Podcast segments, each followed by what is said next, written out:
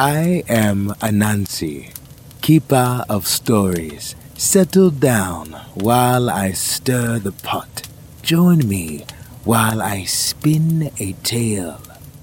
Welcome to Anansi Storytime. I'm your host, Don Davenport. Today we have a story of how a family can live in peace if they can just listen to their mother, called Gunor, the Woman Doctor, an Aboriginal tale, and is rated PG 13. Our players are Morgan Hazelwood, Matt Olaf Hinton, Sarah Davenport, and Terry Barston. Please enjoy. Come, sit, listen. I once heard a story that started like this. Gunor was a clever old woman doctor who lived with her son Gunor and his two wives.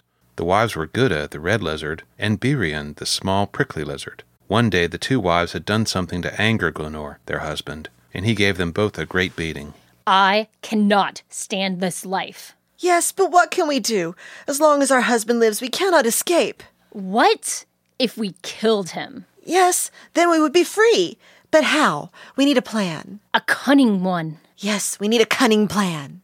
They talked for hours until at last they decided on a plan. They dug a big hole in the sand near the creek, filled it with water, and covered the hole over with boughs, leaves, and grass. Now we will go and tell our husband that we have found a big bandicoot's nest. Husband, we have seen a big nest of bandicoots near the creek. Really? Yes, if you sneak up on it, you'll be able to surprise them and capture the lot.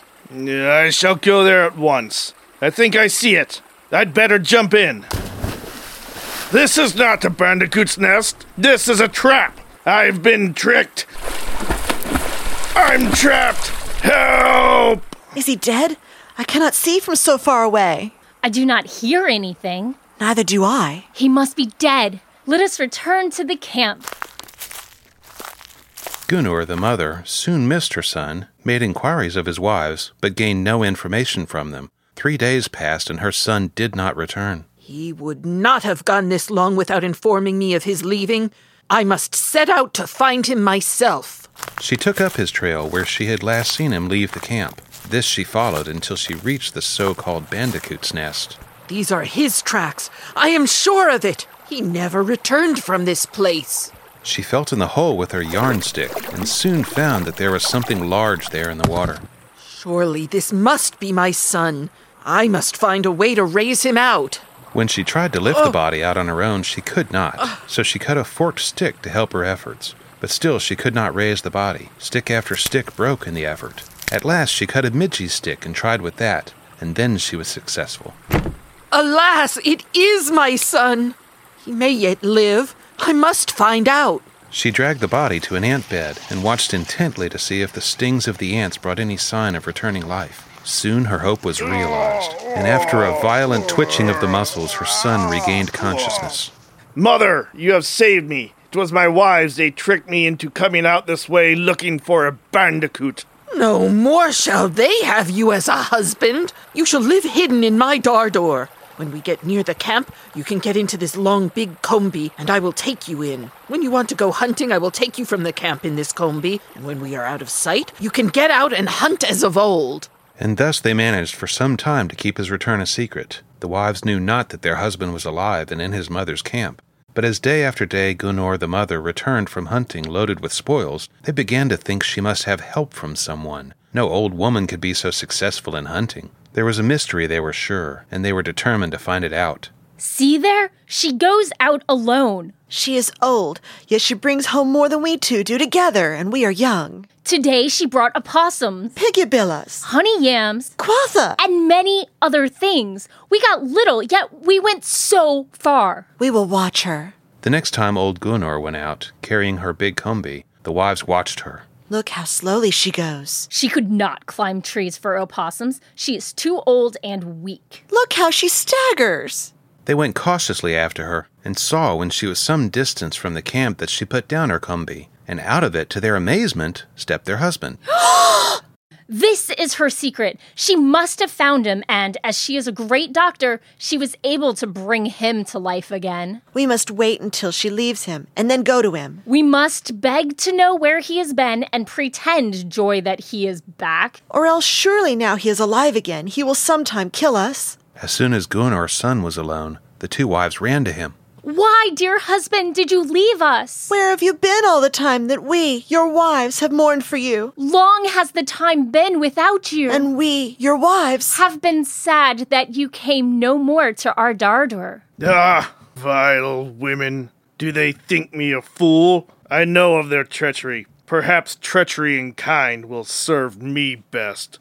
My darling wives, I apologize for my absence. Let us hunt and return to camp together. They spent the day gathering food happily. As they came near to the camp, his mother spied him and was most displeased.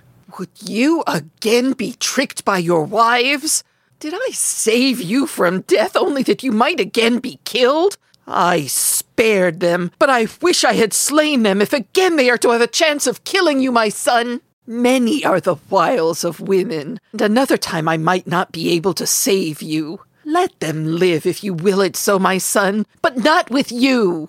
They lured you to your death, so you are no longer theirs, mine only now. For did I not bring you back from the dead? In truth, you did save me, my mother, and these, my wives, rejoice that you did.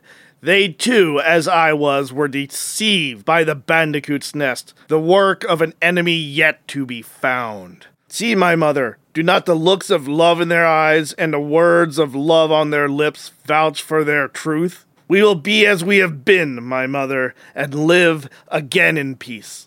And thus craftily did Gunnar the husband deceive his wives, and make them believe he trusted them wholly, while in reality his mind was even then plotting vengeance. In a few days he had his plans ready. Having cut and pointed sharply two stakes, he stuck them firmly in the creek. He placed two logs on the bank in front of the sticks, which were invisible beneath the water. Having made his preparations, he invited his wives to come for a bath. Let us have a contest. See those two logs on the bank? You will each jump in from one and see which can dive the furthest. I will go first to see you as you come up. And in he jumped, avoiding the pointed stakes. Right. All is clear here. Jump in. Then each wife ran down to a log on the bank and jumped. Gunnar had calculated the distance well. Both landed right on the stakes, which stuck firmly into them, holding them under the water. Well am I avenged. No more will my wives lay traps to catch me. It is time to return home. When her son returned to camp without his wives, Gunnar asked about their absence. They left me to get bees' nests. But as day by day passed and the wives returned not, the old woman began to suspect that her son knew more than he had said. She asked him no more, but waited until her son was away hunting, and then followed the tracks of the wives. She tracked them to the creek, and as she saw no tracks of their return, she went into the creek and felt about. Very soon she found the two bodies fast on the stakes. She managed to get them off and out of the creek. I will do what I can to restore you two to life. Not for your sakes, but to spite my son. Dare he deceive me along with the likes of you? She rubbed the women with some of her medicines, dressed the wounds made by the stakes, and then dragged them both onto ants' nests and watched their bodies as the ants crawled over them, biting them. She had not long to wait. Soon they began to move and come to life oh. again. As soon as they were restored, Gunnar took them back to camp. Mother, what are my wives doing with you? Now, once did I use my knowledge to restore life to you, and again have I used it to restore life to your wives. You are all mine now, and I desire that you live in peace and never more deceive me, or never again shall I use my skill for you. They lived for a long while together. When Gunnar the doctor died, there was a beautiful, dazzlingly bright falling star, followed by a sound as of a sharp clap of thunder. All the tribes who witnessed the spectacle knew that it was the sign that a great doctor had just died. When the wives died, they were taken up to the sky, where they became the star Gawabella, which is bright red from the wounds in the two women. I hope you enjoyed the tale. When you return, perhaps I will tell you another.